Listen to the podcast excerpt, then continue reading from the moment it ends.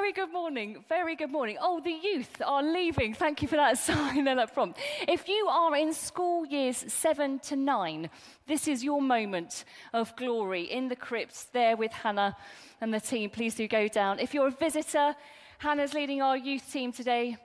Head on down.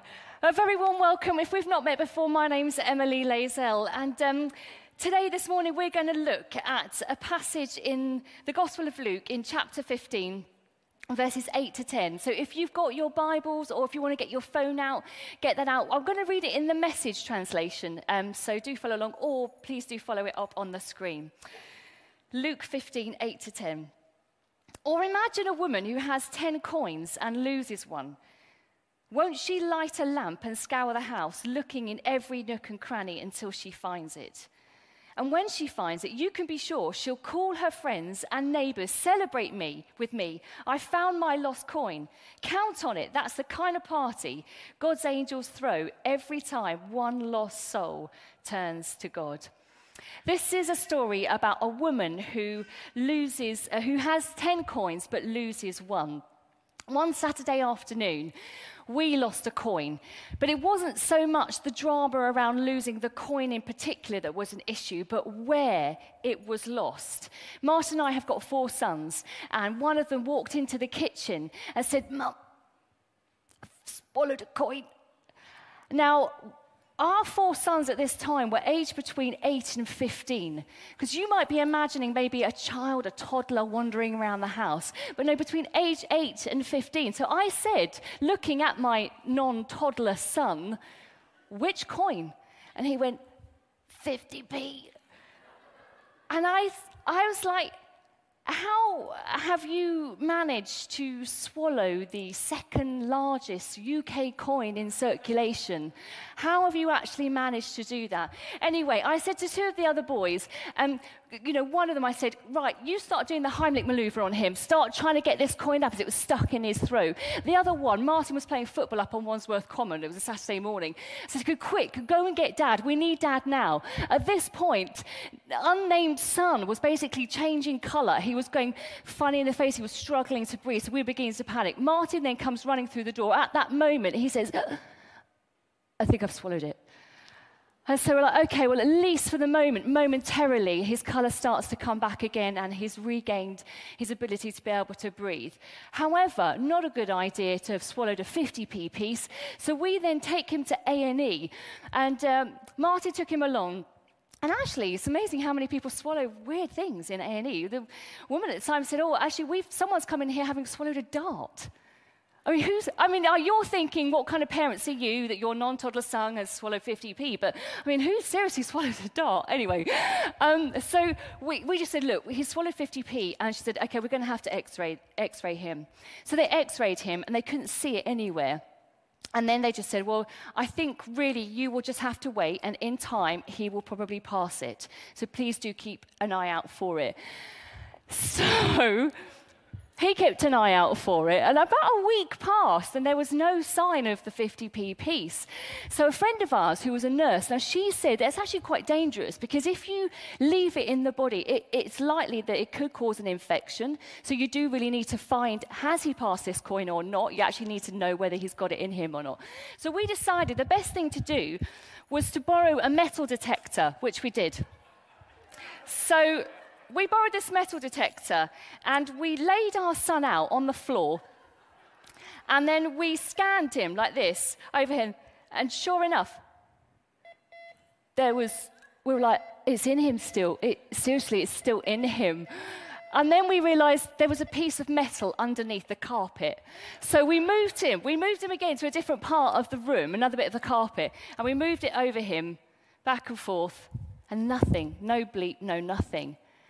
And with this coin, well, it was well and truly lost. We never found it. We still haven't found it. We don't know where it is. So this is a mystery that's one of those things. When I get to heaven, I'll say, Lord, what happened to that 50p piece? But the thing was, we weren't worried about the coin. We weren't worried about the money itself. It wasn't the coin that was an issue. We were worried about our son. We were worried about our child. That was the thing that we were, we were of greatest concern about. And Jesus' story is not about losing money. It's not about lost cash or coins. It's about people. It's about people who are lost. It's about people like you and people like me. And Jesus was telling this story to the religious leaders at the time, like the church pastors. And they were having a go at him. They were criticizing him for the people that he was hanging out with and uh, judging him for who he was hanging out with. So then Jesus embarks on a bit of a sort of three part Netflix series at this moment and he starts, part one is the story of the lost sheep, which you can read beforehand, the log line of which is about going out to the lost that have wandered off and bringing them back home. The third part is the lost son or the lost sons, where you've got one that's gone and wandered off, and you've got the other one that's still at home, but that's still living as a lost son because he's living as a slave rather than a son. And then the middle story, that's what we're looking at. The lost coin is the middle story in the series. Part two, the lost coin, it's making the point that you can be lost inside the house. You can be in the house of God and you can still feel lost. He's talking to the religious leaders, the pastors, the churchgoers who don't think they're lost. Perhaps that feeling of being a bit lost resonates with somebody here today. Maybe you think, yeah, I'm here, but it, deep down inside, I'm feeling a bit lost. Or maybe you don't feel lost at all. When I was, um, I didn't grow up going to church, and I didn't feel lost.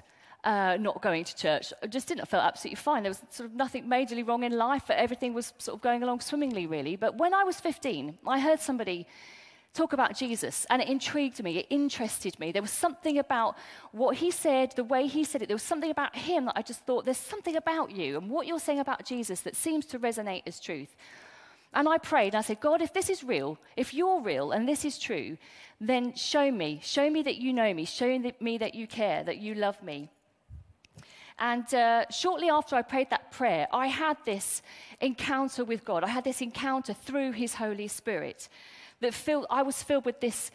It's almost like an indescribable joy, this indescribable sense of love and being known that it's hard, it's hard to, to convey to you now. But at that time, I wasn't feeling lost. And yet, when I had that experience, I realized I was lost because I then felt found. So, what do these two verses, just two verses in Luke's gospel, this brief story, teach us? Well, first of all, it teaches us that you are his priority. You are of infinite value, infinite value to God. And we've all experienced loss to varying degrees loss of a relationship, job loss, loss of an opportunity or a dream. And we all know what it's like to lose those mundane things in life, don't we? Maybe even today you've lost your keys this morning, or you've lost your phone. I mean, that sends us into like heart palpitations, doesn't it? You lose your phone and you start to panic because sort of everything of your life is on your phone. I mean, you can even pay for stuff with your phones. I don't, I don't actually know how to do that. But um, you, I hear some people can pay for things with their phone. So, why was this woman in the story so determined to find a coin? Well, the woman's lost coin was worth more than, um, more than 50p and uh, it was probably worth about a day's wages. And perhaps you're a student. Maybe you um, are out of work at the moment, or maybe you earn a lot of money. The truth is, nobody likes to lose money, however much money you've got, whatever your situation. And this woman, she was no exception. So she does something about it. And she could have thought, you know, that's annoying. I've lost a coin. I've got nine others. I won't worry about it. But she doesn't. She takes action. She doesn't just think, oh, I'll find it later. She takes action now. And my observation is that people look for things in um, different ways. For example, if somebody in my family is trying to find something, say they're looking for a coat, they'll open the cupboard, they'll look at it, and they'll say, I can't find their coat, my coat. And then they'll call me and they'll say, Mum, I'll open it. I might move one or two things, and then I will find their coat. And they say, That's because you've got mum powers. I'm like, No, it's because I've got eyes and arms. That's what I'm doing.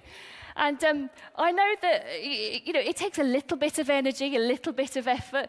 And um, I, think, I feel like I'm in the minority um, as the only female in an all male household. And as such, I did find this drawing in the book, Why Men Don't Listen and Women Can't Read Maps, um, quite, quite amusing. And uh, there's the drawing here. Now, the, if you can't quite see it, it's, it's, a, it's, a, it's a man. It, um, so it is a man standing at a fridge door, and he's saying, um, You've hidden the butter from me again, Cheryl. There's none in the fridge. And the fridge is full of things labeled butter. And uh, so I, I, often do find that is quite the case with men. Please don't email me now. It's a tongue in cheek joke. And, and, and, and also, the book, I, I would, it's, it's fun, light-hearted, massive generalizations, I know. But it did make me chuckle in a lot of ways because I, I do confess that I'm, i struggle to read maps um, as, at, too, but I know that I'm not the only woman. Anyway, please don't bother emailing me. It's just a light-hearted thing. But anyway, the woman in the story, she also appears to have these mum powers. And she carefully goes through her entire house searching for the coin until it is found. You are Jesus' priority. You are his priority. And in this story, Jesus is depicted he's depicting God as the woman. Now, culturally, this was a massive thing. This was a shocking thing to be telling the religious leaders of the day that God is a woman. Doing this, he was saying that women who were treated as second class citizens, um, he's, he's depicting himself as God, and he was affirming women and their intrinsic value. God will go to any length to search you out and find you. He sees you. He knows where you are. He knows what's going on in the depths of your hearts. He knows the things that you're thinking about. He knows what keeps you awake at night. He knows all the details of your lives. It says in Isaiah 59, verse 1 His arm is not too short to save. It's not mum powers, but Paul says in Romans 1:16, it's the power of God at work, saving everyone who believes. So, first in this story, we see that Jesus, you're Jesus' priority. The second thing we see is that you can know him personally. It would have come at a great personal cost for this woman to find the lost coin because the coin was about a day's wages. It was valued at about a day's wages. And she could have spent the same amount of energy that she used looking for the coin to earn another one. But she doesn't. The only thing about this coin was that it was lost. So she goes searching for it. Now, at that time, um, at the northern end of the Sea of Galilee, the houses were made of a stone called basalt. And the walls and the ceilings would have been quite dark, and uh, houses either had no windows or the windows were a little bit like slits, small slits, so it's quite hard to see. So the woman lights a lamp to help her find the coin. Now, as you know, we are in energy crisis, and so maybe we know a little bit of what it's like of when you choose to use your electricity or your heating or not. You could be quite picky about it because you know bills are expensive at the moment. She would have normally saved her oil for a night time, but she chooses to spend it in the daytime on finding this lost coin. And the oil in the story represents Jesus. Because in the Gospel of John, he says, Jesus says, I am the light of the world. Without Jesus, we are all lost. Romans 3:23 says, "For all have sinned and fall short of the glory of God." But this story of hope is that God has sent his son to find us and rescue us. Luke 19 says to find and restore the lost in the message translation. And it's a free gift. It's a free gift to us, but it came at a great personal cost to Jesus. On the cross, he chose to spend himself so that we might be found. But not just us, but everyone, everyone who believes. I came across this website called humansforsale.com. Now, you simply fill in this online form and it tells you how much you're worth. And there are four main factors. Uh, the first one was physical factors, so you put in your age, your hair color, eye color, height, weight, that kind of thing. The second was mental factors, your education, your IQ. The third one was lifestyle factors, where you live, whether you exercise, how often you watch TV, that kind of thing. And the fourth was personality factors. like how you would rate your sense of style, artistic ability, your sense of humor. Poor, below average, average, above average, or excellent. I filled it in. I hit the submit button, which then told me I was worth £1,440,250 and 50 pence, of course. and I felt quite chuffed with that, I'll be honest, until I scrolled down and I saw what everybody else said what their value was. So I just thought it's a ridiculous, a stupid, stupid little uh, you know, game anyway. It doesn't mean anything. What a load of rubbish. So I decided that was a ridiculous survey. But the point is, your worth isn't based on what you look like. It's not based on your level of education or what you've achieved. The value of something is determined by the price someone is willing to pay for it. And Jesus paid the ultimate, ultimate price. He gave his life for you and for me. So you are his priority. You're of infinite value to God.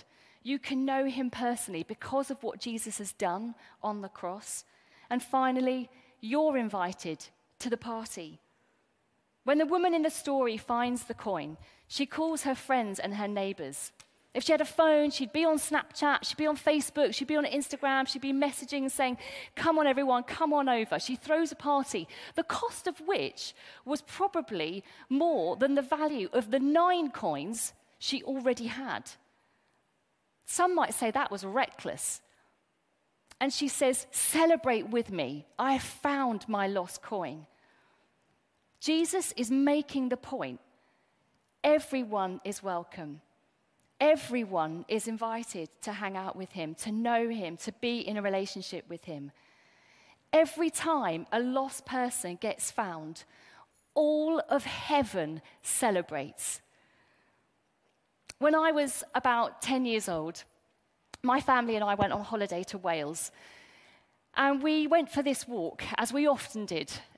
And uh, it was one of those walks that had different circuits, and it, was, it had po- a post, and the marking on the post depicted which route you should take around this woods in Wales. And so we decided on a post, we decided on a route, and we all went off together. Now, my older brother and I, I we ran ahead. I think we were probably being a bit annoying, to be honest with us. We were about age 10 and 11. And my dad said, Yeah, go on, go and just scout out the route, which was code for just take your energy off a little bit further away. So we ran off. After a little while, we realized that they weren't anywhere to be found behind us. And so we started looking back. We waited for a little bit, we waited for quite a long time, and still they didn't come. And then we started to retrace our steps and we walked backwards for a bit. And then, and then we thought, well, maybe they went another way. So we kind of walked up and down this long path. And it was round about that point when it started to get dark and it started to rain. And as it started to rain, we started to panic. You know, when you feel colder and, and it's darker. And I remember running down this path back and forwards, and so much so that the um, trainer, my trainer, got stuck in the mud. So as I was running, I had to like hop back through to kind of pick it up to carry on walking again. And we started getting worried, thinking, goodness, quite a lot of time has passed and we still can't find them. We can't see them anywhere. And then I said to my brother, why don't we listen let's listen for the road. If we can hear the road, then maybe we can sort of find our way back to the car park. Because if we find our way back to the car park, we can wait for them there. So as we were about to do that, suddenly we heard this thumping noise. And it was it was my dad. And he had been running round and round the woods trying to find us. He was drenched. He was drenched in sweat, in rain. He was absolutely exhausted. When he realized that we were on a different path, he'd been running all the paths around the woodlands until he found us. And when he found us, I remember he dropped down on his knees in the mud and he just held us. And after a little while, I just said, Can we go now? Because we were really cold and wet and we were filthy and dirty. And he just said, Just wait. Let me just hold you. Let me just hold you. Now, our Father in heaven, He's like that, but far, far greater. And maybe you feel a little bit like that. Maybe you feel a bit lost today. Maybe you feel a bit dirty, even. Like us, we'd taken the wrong path. We'd wandered off. We'd got dirty in our search of trying to find our way back. And maybe you feel a bit like that deep down. Perhaps even you present pretty well here at church this morning, but deep in your heart you feel a bit lost. Maybe you feel a bit dirty, a bit ashamed. I don't know. But God is a loving Father. He's a loving Father. And He never gives up looking for you. And you might have been a Christian a long time, but deep in your heart, you still feel like you've wandered off. And maybe this morning, He's just wanting to say to you, I know where you are, and I'm reaching out to you. I am running for you today. Because He's the Father who never gives up looking for you until you are found. And you can choose whether to be found or not. You can choose. And do you know, do you know this love? I wonder today. Do you know this love? Not just in your head, but in your heart. Why don't we stand? And the band are going to sing. And I just want to encourage you in this moment as we sing this song. Just to come and connect with God and just to respond. And then we're going to pray.